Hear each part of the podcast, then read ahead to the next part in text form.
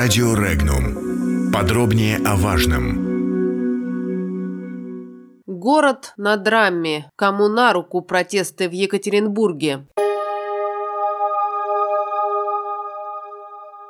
В Екатеринбурге официально никто не взял на себя ответственность за организацию протестов против храма в сквере возле театра драмы. Но есть неформальные лидеры, которые имеют определенный вес на Урале. Вспомним, с чего все начиналось. Построить храм планировалось к 2023 году, к 300-летию Екатеринбурга. Считалось, что он станет своего рода подарком городу и горожанам. Утром 13 мая любители прогулок в сквере узнали, что им теперь придется корректировать свои прогулки прогулочные планы. Участок, на котором будет идти строительство собора Святой Екатерины, обнесли забором. Активные протесты начались в тот же день. Одна из местных жительниц повалила ограждение и забралась на дерево. Силовики сняли ее оттуда и доставили в полицию. Ей выписали штраф за хулиганство. Вечером того же дня в сквер пришли сотни человек. Они повалили забор им противостояли молодые люди спортивного вида, которые мобилизовали силы и выкинули протестующих с территории. Забор был восстановлен. Невмешательство силовиков вызвало тревогу среди горожан, а губернатор Свердловской области Евгений Куйвышев тем временем выразил готовность стать посредником в противостоянии и позвал представителей сторон навстречу. Куйвышев признал, что ситуация с протестами сложная. В ней можно понять как верующих, которые ждут возвращения храма, храма, так и протестующих, которым важно сохранить сквер. 14 мая встреча состоялась в резиденции губернатора, но компромисса достичь не удалось. В ответ на акции протеста против строительства храма Святой Екатерины в Екатеринбургской епархии Русской Православной Церкви возмутились разжиганием гражданского противостояния в вопросе о храме и заявили, что протест был разожжен определенными силами. Более резко отреагировали на протесты в фонде Святой Екатерины. Там заявили, что в ходе протеста жители города спровоцировали противостояние с охраной стройплощадки. Цитата. «Подобные действия мы расцениваем как попытку решать вопросы силовыми методами. Попытки запугать сторонников строительства храма обречены на провал», указали в организации. Вечером 14 мая в сквере снова собрались сотни протестующих. Они повалили забор и потопили секции в пруду. Были задержаны около 30 человек. Большинство из них получили арест за мелкое мелкое хулиганство. И 15 мая в сквере тоже было многолюдно, но убрать забор уже не удалось. Вместо него возвели капитальный. А силовики не подпускали граждан к ограждению. В этот раз задержали 70 человек. На одной из акций кто-то из участников прокричал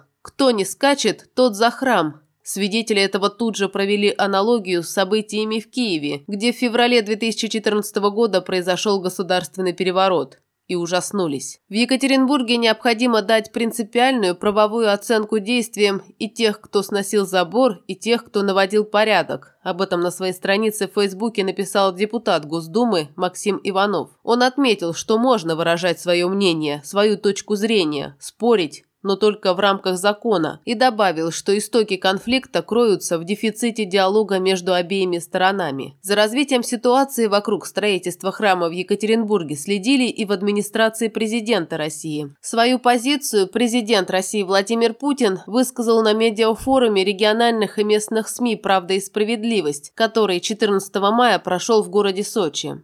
Цитата. «Если речь о жителях этого района, их мнение нужно учесть. Храм должен объединять, а не разъединять. Надо провести опрос, и пусть победит мнение большинства. А если построят храм, пусть застройщики сделают сквер в другом месте», сказал глава государства. Кто и почему протестует в Екатеринбурге? На этот вопрос искал ответ шеф-редактор Уральской редакции информационного агентства «Регнум» Александр Комаров.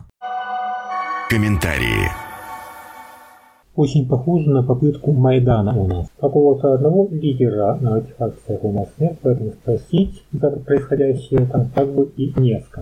Есть также версия, что все это происходит из-за конфликта двух крупных бизнес-компаний УГМК и Атомстройкомплекс. Правда это или нет, я не знаю.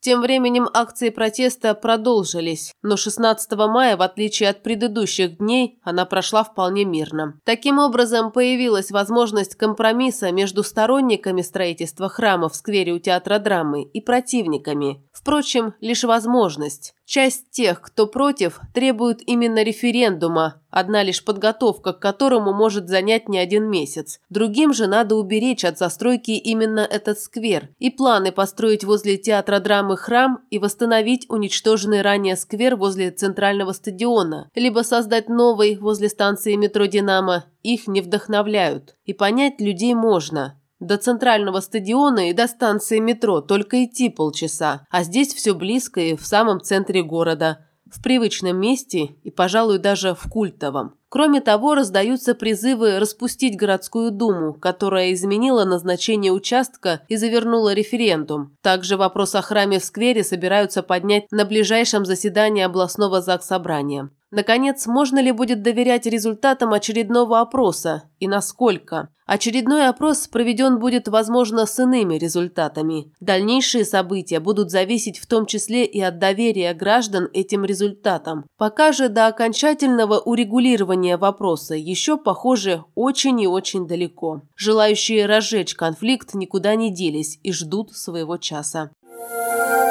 Подробности читайте на сайте Regnum.ru.